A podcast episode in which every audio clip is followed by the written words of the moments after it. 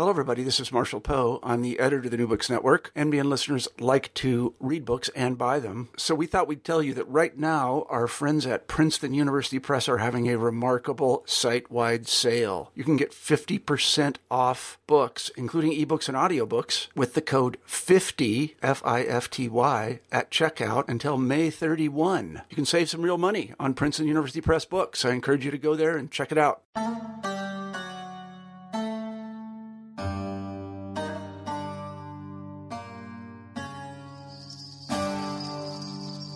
Hello and welcome to a new episode of New Books in Islamic Studies.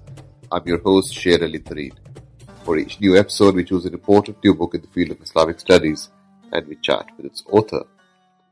Adam Gaiser's majestic new book, Shurat Legends, Ibadi Identities, Martyrdom, Asceticism, and the Making of an Early Islamic Community, published by the University of South Carolina Press in 2016 treats readers to a dazzling analysis of a wide range of Shurat and Kharijite texts centered on the themes of martyrdom, asceticism, and the body, providing a rare and sympathetic window into this often misunderstood tradition.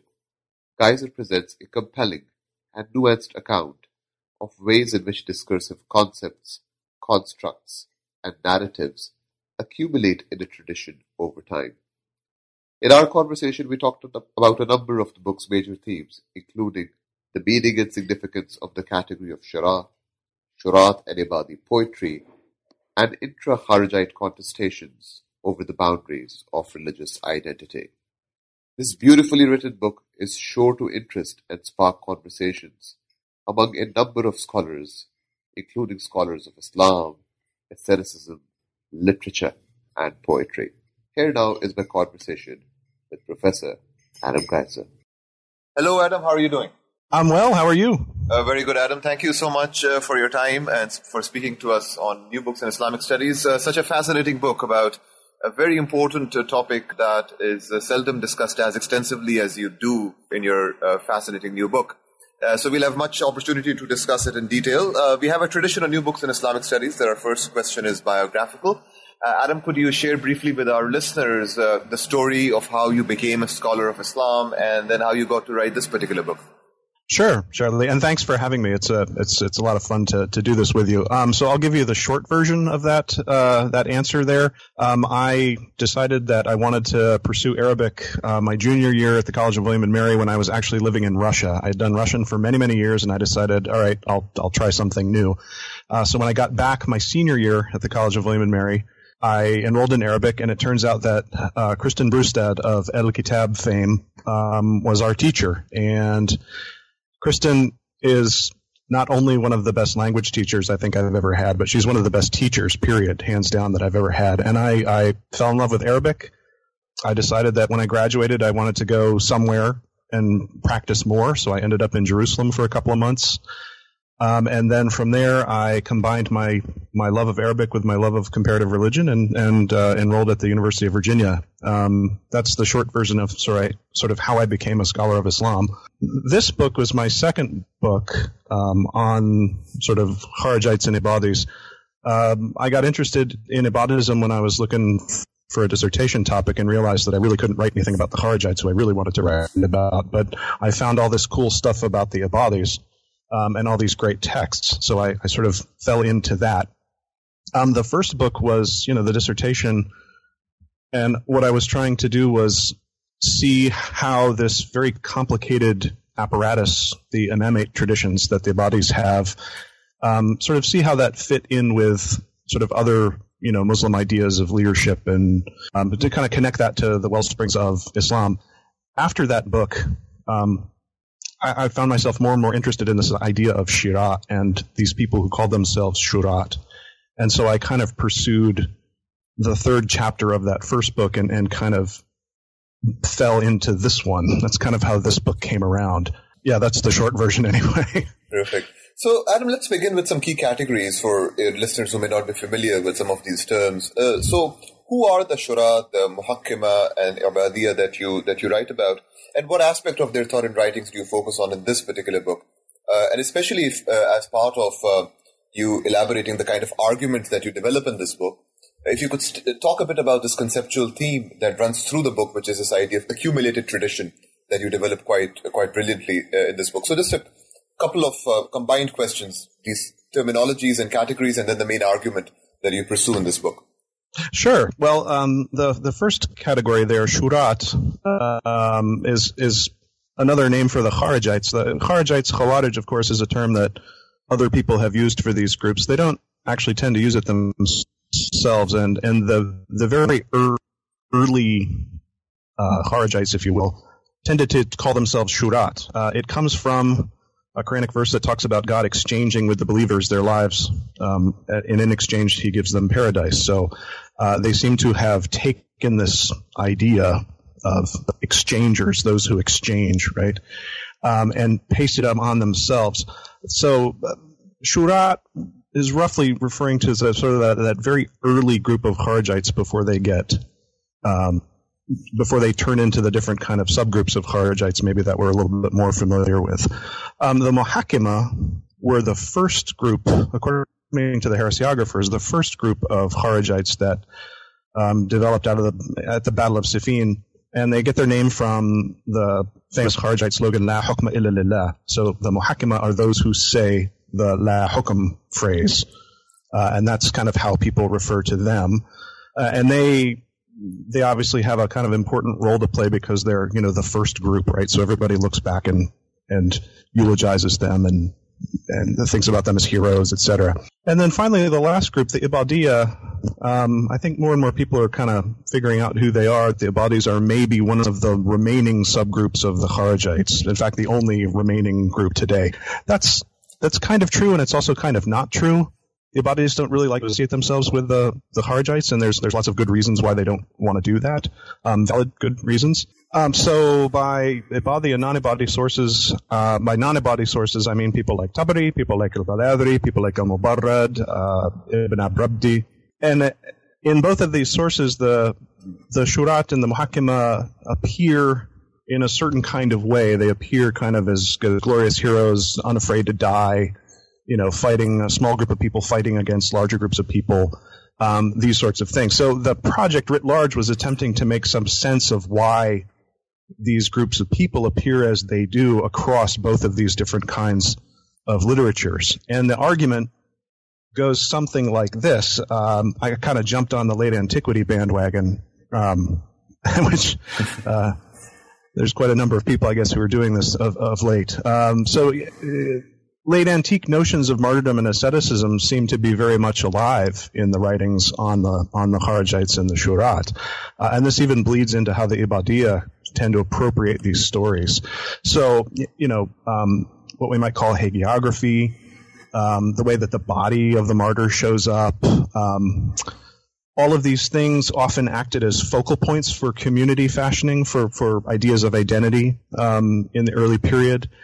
Uh, and they seem to be doing something very similar for these early shurat, even as they appear in, in kind of hostile sources. Uh, and then later they seem to be doing something similar for the Ibadiyya. So, so this awareness, this awareness of the importance of late antiquity and the late antique function of martyrs and martyrdom and asceticism, um, I think this kind of helps us to make sense of the narratives as we have them now they were an aspect of, I'll, I'll rip off a term that Tom Sizgorich used to use. Um, they were an aspect of communal self fashioning. So the project looked across a pretty good swath of history. You know, it starts kind of in late antiquity as the kind of backdrop to these early muhakima and the shurat, and then eventually to the ibadiyya. So essentially, what I found myself looking at was a, a, a religious tradition that had accumulated along the way and had accumulated quite a bit of material and then gone in kind of different directions. So it's, I had to make some sort of sense out of how I could talk about that or how I could even think about that.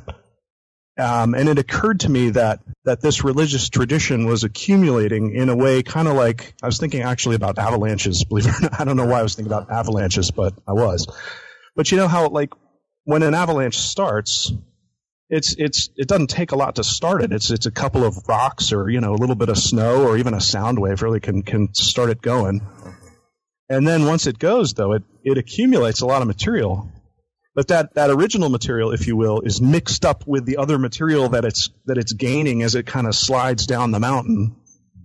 And then at some point too, the avalanche could be diverted down different paths. That's kind of how I saw this literature.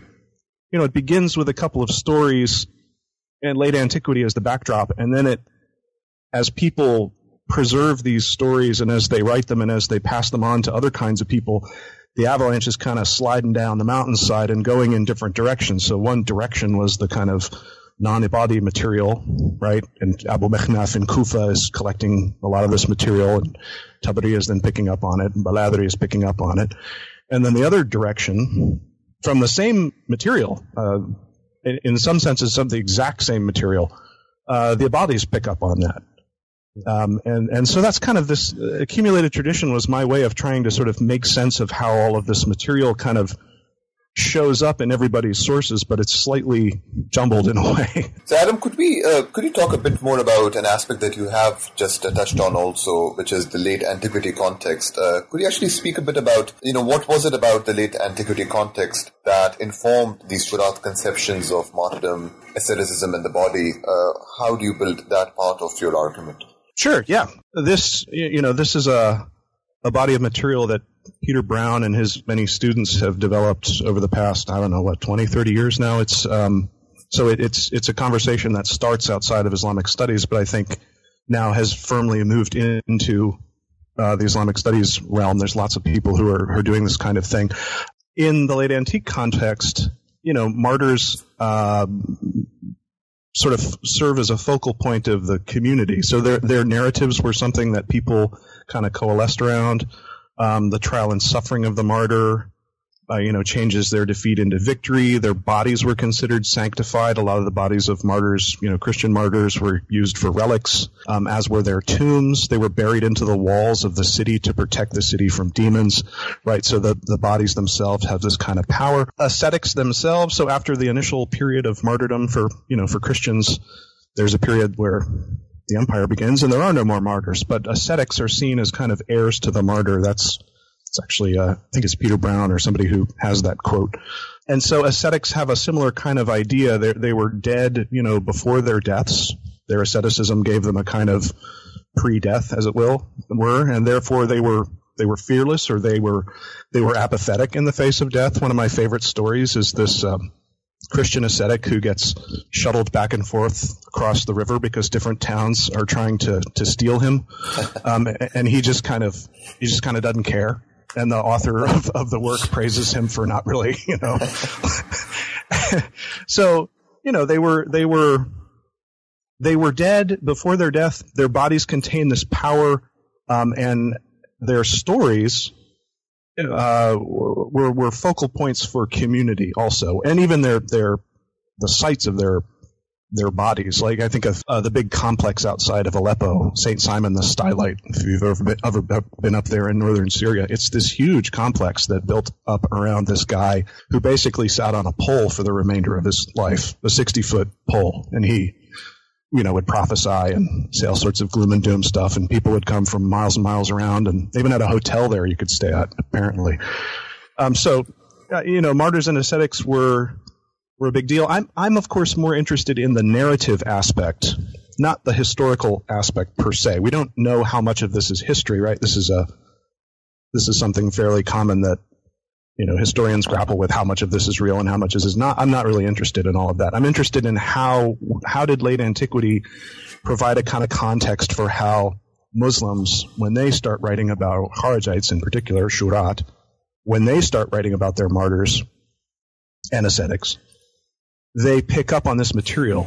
It's like if if there were Kharijites around today and they were going to make a Western you know, there would be certain kinds of things that they would use to make that Western, right? There would always be the scene of like the two guys in the middle of the deserted town facing off with guns, you know.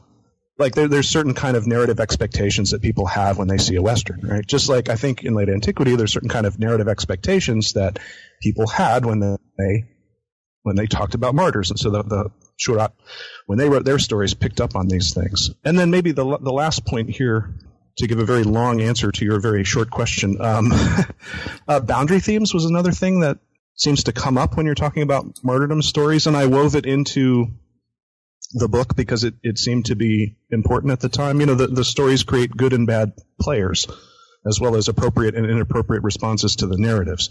In other words, they bound a community. They imply who's inside of it and who's outside of it. And that's, that's very important, especially for early Shurat, uh, and later Kharijite groups and the Ibadis. So I, I, I kind of pulled that piece in. So let's talk, talk about a category which uh, arguably is one of the central categories of this book, the idea of shura. Uh, how is this category and its meaning and significance reflected in Shurat and Ibadi uh, writings? Uh, and you especially spend a great time, one of the hallmarks of this book is the analysis that you do of poetry. Uh, and, and, and, poetic uh, expressions. So, how is this ideal of shura reflected in this poetry from the Shurat and the Ibadi writings? Can you give us a couple of examples? Yeah, sure. Um, and this was one of the, the more fun parts of the book was um, sort of translating and getting to work with some of this poetry. It's bloody hard, and I didn't do it alone. Ahmed Obeidata, who's now at Wake Forest and one of my very good friends, um, helped me tremendously with this poetry. And he and I, you know, whenever I get this thing called free time, I think we're going to publish some of this stuff separately. But um, yeah, so Shira is exchange, essentially um, exchange of one's life for paradise. And there's a Quranic verse that that talks about this exchange as a kind of promise that God makes for people. So Shira is this exchange, and in essence, you you sort of become already dead, like you've already given your life to God. Um, so you're already dead, right? And so the, the people who did this, and I, we have no idea how formal it was or informal or not, but the, the early shura um, are famous for their their sort of lack of fear of death on the battlefield. They were these, you know, again, if there's any history in this, which there may or may not be, uh, they seem to have been kind of fearless on the battlefield. Their poetry certainly talks about how fearless they, they were or should have been. Um, it seems like they gave up a lot of their possessions, homes, wives, any attachments. There's stories about um, some of these guys sort of seeking. There's one guy who actually seeks the permission of his mother before he goes off and fights with uh, one of these early martyrs called Abu Bilal. So there seems to be this, you know, giving up of family and attachments um, for the sake of fighting tyranny and justice. Um, are big themes in the poetry. And in return for doing this, God promises them paradise. So, you know, this is a literary ideal, right? And I guess the historicity is sort of beside the point, but it, it sure makes for great poetry. Um, and it shows up in poetry quite frequently, often in the context of fighting battles um, and the Kharijites lost an awful lot of them. So there's there's a lot of a lot of poetry about these. I um, you asked for some examples, so I picked out sort of three of my my favorites, maybe. Um, only one of which actually talks about exchange, but the other two are just just darn good poems. Um, so the the first one I picked out here is is uh, an early Kharijite named Kab bin Amira, and he writes talking about his hero Abu Bilal. Um, God God has bought Shara, has exchanged or purchased Ibn Hudayr's soul, and he has embraced the paradise of Fardus with its many blessings. He was made happy by men with faces like the stars of the murk whose clouds have cleared. Forward they rode with Indian swords and with lances astride charging horses given to running. So he's talking here about how God has exchanged uh, Abu Bilal's soul for paradise, and then it, it goes pretty much right into you know the battle imagery, which is, is fairly stock imagery for those of, of us who know kind of you know Arabic poetry, right? Um, so that that's kind of a standard view of of Shira, but it also you know kind of fearlessness in in in battle because you've already exchanged your life for you know for for paradise essentially. Um, you also get this sometimes in the poetry you get this sense of a kind of quasi apatheia, right? This early Christian concept of kind of uh, taken from in some senses stoicism, you know, sort of not thinking too much about your fate, kind of accepting whatever fate kind of comes from you, even to the point of, you know, apathy, right? Um, so Abu Bilal, the guy that Kab bin Amira is talking about, has a poem that's attributed to him, which I love. In fact, I wanted to title the book one of the lines. I'll tell you about that in a second. But um, the poem goes like this What do we care if our souls go out? And he means, you know, go out of our bodies. What did you do with bodies and limbs anyway? We look forward to the gardens of paradise when our skulls lie in dust like rotted melons. It was actually that last line that I wanted to make the title of the book. when, when our skulls lie in dust like rotted melons. Jim and the people at U, uh, USC Press wisely probably talked me out of that. Although I still think it would have been a great title, but you know, I think I think Ahmed and I maybe will t- entitle that book of poetry "When Our Skulls Lie in Dust Like Rotted Melons" because it's just so so great. and I, so in that poem, you get the sense of like, what do I need this body for, right? Like I, am going to heaven when my skull's rotten in the dust like a melon. I'm I'm I'll be in heaven. Like what do I care, right? And then the last one um, here that I picked out for you, Sher Ali, is um, actually Qatri bin al-Fuja'a's wife, Umm Hakim. Uh, Qatri was an Azrakite, uh, one of the last imams of the Azrakites, and his wife apparently embraced this idea of sort of dying before death or shira, the sort of the, the whole constellation of ideas that are kind of wrapped up into that concept. And she writes, it's a wonderful short poem, about three lines. She writes, I bear a head I'm tired of bearing. I'm bored of oiling and washing it. Is there no young man who will relieve me of its weight? You get a sense of this sort of almost longing for death, which people have noted when they think about the Kharijites. Um, and, and, I don't, I'm not so sure about the historicity of it, but as a literary device, it, it certainly fits very comfortably with the kind of things that late antique Christians and others were writing about when they were writing about asceticism or martyrdom. So I, I hope that gives maybe a sense oh, of absolutely. this of Shira. Absolutely. So one of the other uh, things that I found really uh, instructive and useful about this book is that it really goes into intra-Ibadi and intra-Kharijite contestations also that you don't really hear much about in, uh, as often in scholarship and you do so quite extensively. Uh, so what were some of the major questions uh, and points of debate that were that were engaged in these uh, contestations, these intra-Ibadi, intra-Kharijite contestations? And you also show through these sort of, you know, your, your analysis of these contestations that that oftentimes the way in which we might replicate the view of these groups as being uh, monolithic or flattened is actually quite different from from when you look at their internal contestations and you get a much more complicated picture than what you get from the hagiographical sources. So could you could you talk a bit about these intra Ibadi and intra Kharijite uh, contestations? Well, I'm glad you picked up on that, Sher Ali, because I, I was really hoping that people who read this book would pick up on that. It's it's something I've been thinking about more and more lately. You know, it's, I, don't think it's going to come as any great surprise that the hostile heresiographical sources that we have about the Kharijites may not actually be telling us what Kharijites were all about. Uh, you know, I don't think that's a big shock. But then after that, kind of, what do you do with this material? Is there any way to try and sort of break through the kind of monolithic viewpoints that you get from the hagiographies? And, uh, you know, there may be some of those ways, and I think Ibadi sources are a big, important way to do that in some sense.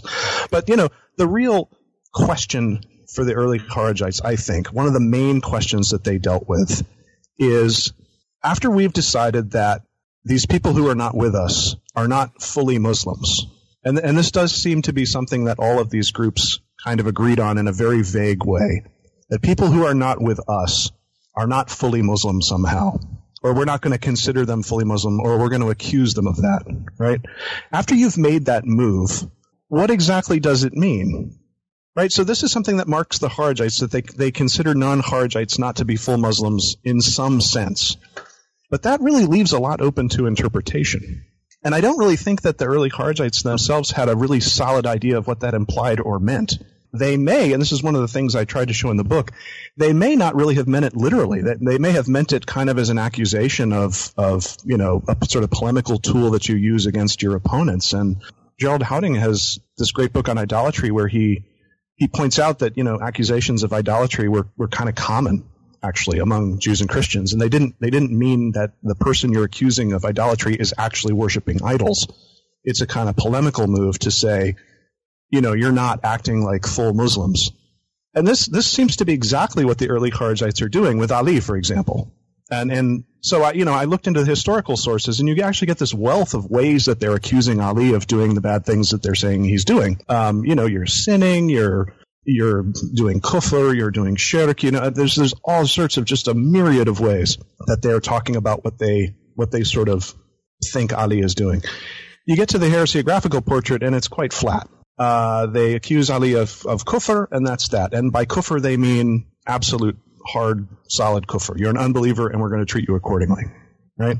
I don't think the early Kharijites really had a, a, a real solid sense of what they meant. They knew that you know people were sinning and that this was a bad thing. We probably shouldn't associate with these folks. But, but what do we do then? Do we you know, once you've made that move, you've got a range of options open to you. Do you completely isolate yourself from these folks and treat them as if they are, in fact, idol worshippers? That's one option. And the kind of most militant Kharijite groups, that's, that's what they chose to do. If we believe what we read about them and on some level, the Azrakites and the Najdites and these kind of groups. But, you know, the other option, if you're thinking of this as a kind of polemical tool, and you don't really mean that if I call you a kafir, it doesn't mean that I'm going to like enslave your wife, you know, right. which technically you could do if you're if somebody is a kafir and you're in the medieval period and you're fighting with them. The the the kind of quietist Kharijites seems seem not to have done that. They seem to have treated that more as a kind of I don't know kufr light, if you will. But the the point here is that you know these this question of takfir, which really marks the Kharijites, is is a lot more complicated than I think it appears in some of the sources, and it, and it seems to be something that the Kharijites disagreed over vociferously. They, in fact, they spent a lot of time disagreeing over it. The, one of the problems I, I, think I see in some aspects of Western studies on the Kharijites is that you know there's this assumption that kufr kind of means what the Azrakites said it meant, and there's not really this or not much really. People who kind of sort of entertain that, well, maybe there's a different way to kind of look at these some of some of these things. That's that's kind of what I was trying to get at to sort of get underneath some of these assumptions about the Kharijites. Let, let us shift to the Abadis now, and and uh, towards the latter half of your book, you talk about their emergence and. Um, so, what were some of the conditions and circumstances that led to the emergence of the Abadis, and how did they go about appropriating, which is the term that I'm borrowing, that I'm appropriating from your writings? Uh, how did they appropriate and repackage this idea of Shura, which is, of course, the constant theme that runs throughout the book? the narrative of how the Abadis emerged that I subscribe to may be a little different from what some of my Ibadi friends would say. So there's there's differences of opinion, scholarly opinion about where the Abadis came from. I tend to fall in the Wilkinson camp, John Wilkinson, who is one of the you know more important uh, scholars on early Ibadism camp, and I, I, guess you could call us revisionists of some sort. So, what I think, ha- what I and John think happened with the emergence of the Ibadis is that they that you have these you know these sort of hardcore militants that appear in 680 through 684 like the Azrakites and then and, and the Najdites that split off from them.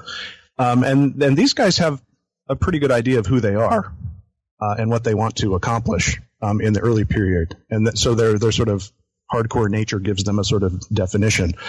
But the rest of the early Shurat groups uh, don't seem to have much definition. And these are, you know, a lot of these folks are in Basra. There's a fair number in Kufa, but a lot of them are in Basra um, you know, they have again some sort of vague ideas about sort of uh, we're not going to consider the folks that are not with us to be full Muslims, but we're not going to completely condemn them. In fact, we might even intermarry with them. We might inherit from them. We might do all these things. But these groups don't really have a good sense of of who they are necessarily as a separate group. They're just kind of these early quietist shurat, let's say. By the 720s, 730s, 740s, certain kind of tribal alliances seem to be coalescing in Basra that lead to an alignment with southern Arabic tribes, the Kinda and the Azd, with these quietist scholars. And they seem to be very much a group that is kind of the ulama. They would meet in secret and all of these things. And it's probably this group that inherits and appropriates these earlier stories for their own kind of uses. So you have these scholarly circles in Basra who have imagine themselves as part of this community.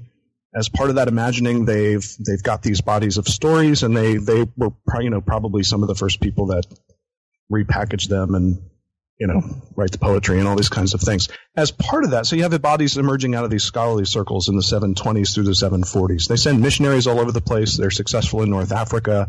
You have the Great Kharijite Revolt all across North Africa. This, you know, happens with quietist Kharijites. And as part of that, they, they inherit this idea of Shura they inherit these stories about these early guys who, against overwhelming odds and in the face of death, go out and and fight, you know, for justice and you know, apple pie in the American way. But a couple of things happen for the Ibadis. They themselves try and establish polities, and eventually they're successful. Uh, they establish the Rustamid dynasty in North Africa, and they establish the first imamate, or the second imamate technically, in Oman in the late 700s. And, uh, you know, that the Omani one lasts for about 100 years. The Rustamid dynasty lasts for 200 plus years. And they do, it seems, kind of use this idea of shura, especially the Omanis. The Omanis had these soldiers that they, that they called shurat, these kind of volunteer guys who would fight on behalf. The problem, of course, is that if you're, if you're uh, an imam who's just established a, a, a government, right? You don't want these kind of fearless revolutionaries running around. it's the problem of revolutions, right? You you know, the people who establish the revolution once the revolution is established are actually kind of dangerous people, and this is one reason why revolutionaries tend to murder each other after they get into power. You know, the Abbasid Revolution is no different. The Russian Revolution is no different. Anyway, so once Ibadis come into power, they have this problem, and they have to repackage Shura a little bit. They have to kind of try and bring it under the purview of the state and so you see, when I started looking at the Ibadi materials on Shira, there's this one letter that um, an imam writes to one of the imams in Oman, and he's saying, "Look, for every ten of these Shurat soldiers, we should have an alim who who guides them." So they're, they're like the ulama are trying to sort of insinuate themselves as kind of control mechanisms over and above these guys. It didn't work. It seems like these these soldiers eventually uh, and the sort of tribal conflicts eventually kind of brought down the first imamate. But but you do see the Omanis trying to to to use a Weberian term, they're trying to institutionalize this idea of shira and make it something that the state can then control. And that that was kind of interesting to see. Also because I've always been fascinated with, with revolutions, and it, it seems like that is something that revolutions try and do in and of themselves, right? The Iranian Revolution, Russian Revolution, what have you. So that's kind of how appropriation and repackaging comes. You have the stories that are that are told, you know, for people to kind of rally around, but then at the same time, you've got you get these guys trying to really kind of put a lid on things. Let us return to this theme of boundaries that you talked about earlier, also in one of the answers to the, the questions. And uh, there are two categories that you especially talk about in detail in relation to this idea of boundaries, uh, the categories of walaya and bara'a. Could you explain a bit what these two categories are for our listeners and uh, how did the early muhakkima employ these concepts to negotiate and uh, sort of stipulate their boundaries of their identity in relation to other uh, groups of uh, Muslims or whom they consider to be Muslims or non-Muslims? Yeah. Sure. So walaya and bara'a, you, you, find these concepts even in a Quranic perspective because they, they seem to be um, kind of pre-Islamic concepts as well that that you know tribal groups used um, to mark out who they were affiliated with and who they were uh, you know split from or quit from or even who they were excommunicating out from them. So wilaya is roughly association and it refers to the people that we affiliate with or the people that we are willing to associate ourselves with. Um, and bara'a is dissociation. It also has this idea of excommunication, right? So if I'm not mistaken, I think when Abraham in the Quran finds out that his father is an idolater, he he declares himself bari, right? Like he's quit, he's finished with him, he's done. Um, so these are these are old concepts. They're concepts that that we find non Kharijites using in the early period. Um, Twelver Shia, if I'm not mistaken, still, and other kinds of Shia probably too. Um, still have notions of tawalla'a and tabarra'a that are written into, I think it's maybe the furu'adin. And again, these, these negotiate kind of insiders and outsiders. So they were, they were fairly common terms, actually. How the early Kharijites used them beyond just the kind of you know, bland usage of who we're associating with and who we're not associating with. It's, it's hard to say. I've been translating this early piece of writing from a Kharijite. That's one of that's one of the few actually pieces of writing that we have from them and he's constantly declaring himself bari, right? Baratna min, quit from X, Y, or Z. Um, so it seems to be a fairly common thing. Now, when the Ibadis get get hold of it, um, this is where I think it gets interesting up to the present period. There's nothing, you know, especially peculiar about this language in the early period, but at some point, it seems to have fallen out of fashion with most Muslims. You don't see, for example, Sunni folks a whole lot using this term walaya and bara'a. Uh, uh, it, it just kind of, you know, it's one of these things that kind of becomes obsolete. But the Ibadis continue to use it, and, and it becomes a very important set of categories for them such that in the medieval period, even today, you can't really pick up any self-respecting Ibadi legal work and not find at least a chapter or two or three or five on the topic of walaya and bara'ah, right? So, um, and let me give you, Sher Ali, a quick sense of like what kinds of questions would an Ibadi legal chapter on walaya and bara'ah contain, right? So questions like, can I, like, what can I do in relation to uh, a sultan who's not Ibadi, right? Like, can I pray behind this guy? Can I pay my zakat to this guy? Can I serve in his army? Like, if I'm if I'm not supposed to affiliate with this guy, if I'm barit from him officially, what sorts of interaction am I legally allowed to kind of have with that person? These these would be, you know, like one of the many questions that would show up in a in a chapter on wilaya and bara'a. So they like they they establish affiliation for ibadis and they establish the responsibilities that ibadis have to one another. And they also establish what kinds of relations are permissible or non-permissible with people who are not within that in group. Um, and this this really becomes a kind of unique feature of ibadism um, and they continue to use it to the to the present. It's it's rather fundamental when it comes to kind of Ibadi law and theology, and and uh, you know I, I, think that's kind of fascinating. So as we're coming to the end of our uh, conversation, Adam, could you tell our listeners uh, what's the next project? What uh, sure. You know, yeah. so I'm I'm um, writing an introduction to Islamic sectarianism, so called. I, I know that's a problematic term, but that's the one that that freshmen seem to recognize. So um, it's supposed to be a book that uh, you know has a chapter on the Kharijites, chapter on the Shia, chapter on the Mutazilites, chapter on the Murji'ites.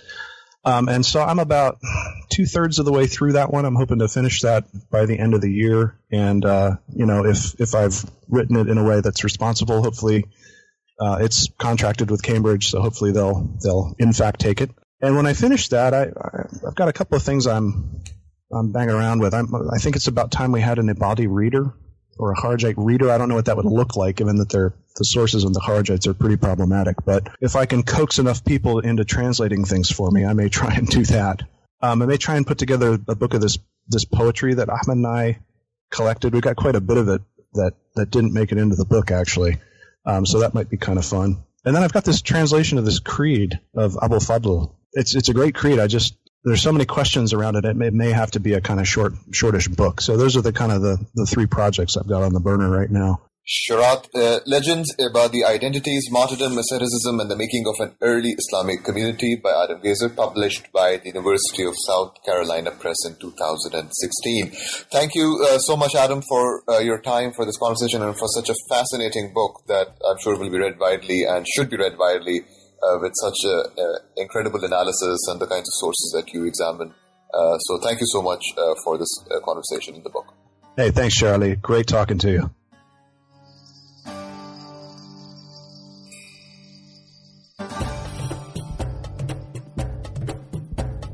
This was my conversation with Professor Adam Gaiser about his brilliant new book. I hope you enjoyed this conversation and that you will also join us next time for another fresh episode of New Books in Islamic Studies. Until then, this is your host, Sher Ali Tareen, signing off. Take care, stay well, and keep listening to new books in Islamic studies.